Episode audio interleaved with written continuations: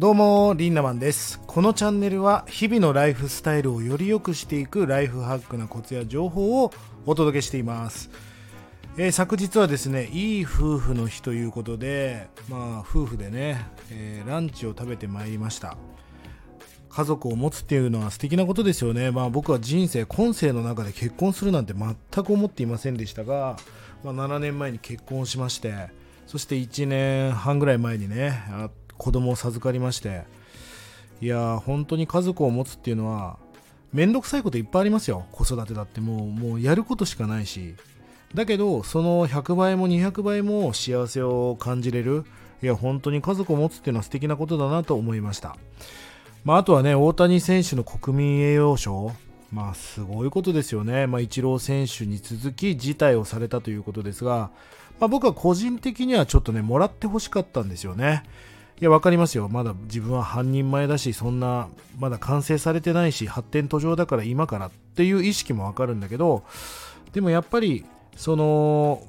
なんていうんですかね、日本国民の一つの礎になってほしいとか、モデルケースになってほしいって意味では、僕は個人的には受け取ってほしかったなと思っております。ただね、これもすごく大事なことで、多様性の時代だから、いろんな意見があっていいんですよ。いやいや、俺はもらわない大谷選手がかっこいいも OK だし、俺みたいにもらってほしかったっていう意見も OK じゃないですか。何が正解なんかないから、いろんな価値観がある。これがまさにダイバーシティな多様性の時代の面白いところだと思います。今日はですね、10万円のランチを食べてきましたと。まあ、先ほど話したそのいい夫婦の日でランチを食いに行ったわけですよ。えっ、と、港区にあるね、フレーカという、あの、超高級中華料理店に行ってまいりました。まあ、今日はね、その自慢話じゃないんです。この高いものに触れることが何でいいのかという話をしていきたいと思います。だから自慢話として聞いてほしくないんですね。まあ、自慢する気もないですし、なんでこういうものに触れるのがいいのか、これが皆さんの人生にとってめちゃくちゃ重要なんで、最後まで聞いていただいたら意味がわかると思います。昔ね、質屋さんでこんなことをやっていたそうですね。質屋さんに入社すると、新人研修、例えば1週間とかしますよね。白い手袋をつけて、じゃあ今日から研修を始めますと。まずはエルメスのバーキン。次は、えーイブ・サンローラン。次はルイ・ヴィトン。そして500万の壺、1000万の掛け軸と。ひたすら高価なものに触れさせるそうです。ちなみに、まあこれ質屋さんの流派にもよりますが、うんそのモノグラムがどうだとかネジがどうだとかそういうことじゃないんですってなんかもう昔の質屋さんとにかくいいものを触れさせるとで7日目最終日にいいものをまた見せながらコピーを混ぜていくそうですね。そうするとこれおかしくないですかって。要は何にも教えてないのにコピー商品が分かるようになるんですって。これっていいものに触れ続けたから偽物が分かるわけですよ。でも今ブランディングというなんかちょっと怖い仕組みがありましていいものに見えるものがたくさんあるんですね。要はその本物に触れていると偽物がわかるんだけど偽物と本物が混在した世界にいると何が本物かすらわからないというそんな現象が起きるんですよね。でねまあこんなこと言う人いるじゃないですか。人生お金じゃないと思いますっていう。うーんまあ言わんとしてることはわかるんだけどじゃあ君はお金持ちになったことあんの？みたいな。ないです。でも人生お金じゃないと思うんです。なんでわかるの？っていう。その人生お金じゃないっていうのはお金を持った経験もあるし貧乏だった経験もある。両方経験したけどお金がない人生も最高だったよっていうのが正論ですよね。なんかフェラーリ嫌いって人いるけど乗ったことあんのみたいな。いや乗ったことないです。え座席に座ったことあんの？ないですと。僕もフェラーリに興味はないですがフェラーリに乗せてもらった時にあのエンジン音とあのなんかシートの振動ってもうそれ半端ないわけですよ。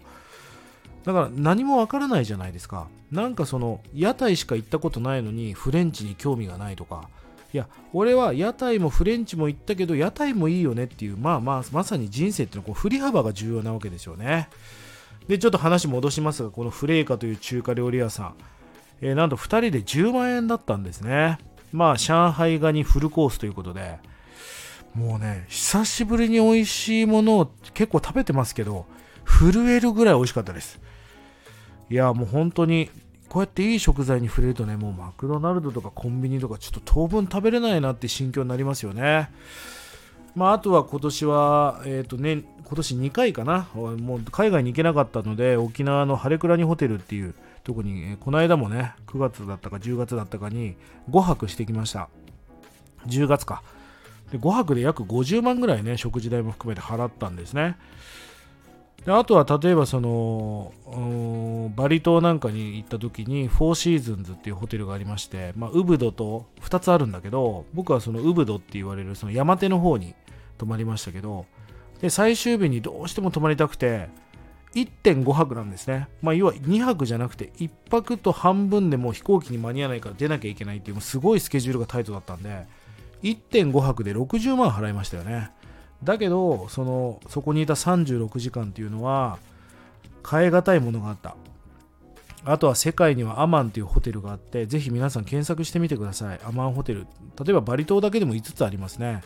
えーアマンキラアマンヌサえーアマネム。まあちょっと名前忘れましたけどいろいろあるわけですよね。カンボジアに行くとアマンジオとか。東京にもアマンがありますし京都にもアマンができました。あとは三重県にもねアマアマなんだっけ。まあ三重にもあります。三重のアマンも泊まったけどすごいよ。で例えばバリ島のね最初アマンに泊まった時に35部屋ぐらいしかなかったと思うんだけど200人のバトラーがいるわけですよ。要はその執事みたいな召使いのような人たちが。でフルーツを食べたら常に補充してくれタオル使っても使っても綺麗に鶴に折ってくれてね。で部屋には一応テレビはありますがもうテレビなんか見ませんよね。もうずっとそこでそのアジアンな感じの中に浸っていく、まあ、まさに新婚さんなんかが行くようなエロいホテルがあるわけですよね。まあ僕は最初そこに泊まった時に1泊やっぱ10万以上しますからあのまだお金がなかったんですね。でも自分のメンターにリンダマンその10万円ぐらいのホテルに泊まりなみたいな。いや俺10万円あったらパソコン買いますよって言ったんですね。その時にバカだねあんたって。10万円のホテルに泊まるんじゃなくて10万円で一生の思い出が買えるんだったらどうだって言われたんです。ああもし10万円で一生の思い出が買えるんだったら高くないと思ってまあ無理ぐり泊まりに行ったわけですよ。そうしたらみんながフルネームで呼んでくれたりホスピタリティも素晴らしいしファイナンスって言われるその食器も全然違うわけですよね。もう割ったら何枚もするようなお皿を使ってるわけです。そういうのに触れるとねあ10万円って高くないなっていう価値観になるんです。まあ今日はねその10万円のランチを食べたという話なんだけどいいものに触れるっていうのはまさに投資なんですよね。でここで注意点があってあの例えば韓国料理屋さんに入るとさめっちゃニンニク臭って思うじゃないですか。でもそこに10分もいるとその匂いになれますよね人は。でその韓国料理屋から外に出た時にはあ空気が美味しいってあんま思わないんですよ。あんなに臭い部屋にいて空気が美味しい方に向かうと美味しいって思うはずなのに何にも思わないんです。これは何かっていうといいところから悪いところに向かうと人はすぐ気づくんだけど悪いところからいいところに向かうとあんまり気づかないわけですよ。だからいい食材に出会った瞬間って何がこんなに高いんだろうとか、えーそのアートに触れた時もそうですよね。こんなん俺でも描けるわって思うんだけどいいものに触れて例えば IKEA に売ってる絵とかさあのニトリに売ってる絵を見たらもう何この作り物みたいな。例えばカッシーナって家具屋さんがあります。椅子1個100万ぐらいする家具屋さんですね。全く当時興味ありませんでしたが行けって言われたから行ってみたわけでしょで100万の椅子とか200万のテーブルに触れるじゃないですか。で IKEA に行くとねあんなに可愛いと思ってた椅子とかがしょぼって思っちゃうんですよね。人生っていうのはいいものに触れるから悪いものがわかるわけです。決して贅沢をしなさいって話ではなくていい食材いいアートいい旅いい人に会う。そうすることによって本物に触れてるからこそ偽物がわかるっていうねそういうなんか目ができていくってことがすっごい大事なことなんですよね。まさにいいものに触れるのは消費ではなく投資であるということです。そしてこのいいものに触れるのにはお金がかかる。そしてお金を稼ぐためには人の役に立たなければいけないと。人の役に立って人に価値を与えたことによって得たお金は悪いお金じゃない汚くない綺麗なお金です。そしてそのお金をまた世の中のために使うと還元すると金は天下の回り物のように回っていくわけですよね。こんな素晴らしい社会構造ないと思いませんか？ぜひねそんなベクトルに乗っていいものに触れるという投資をぜひ皆さんにもしていただきたいなと思って今日はこんなお話をしました。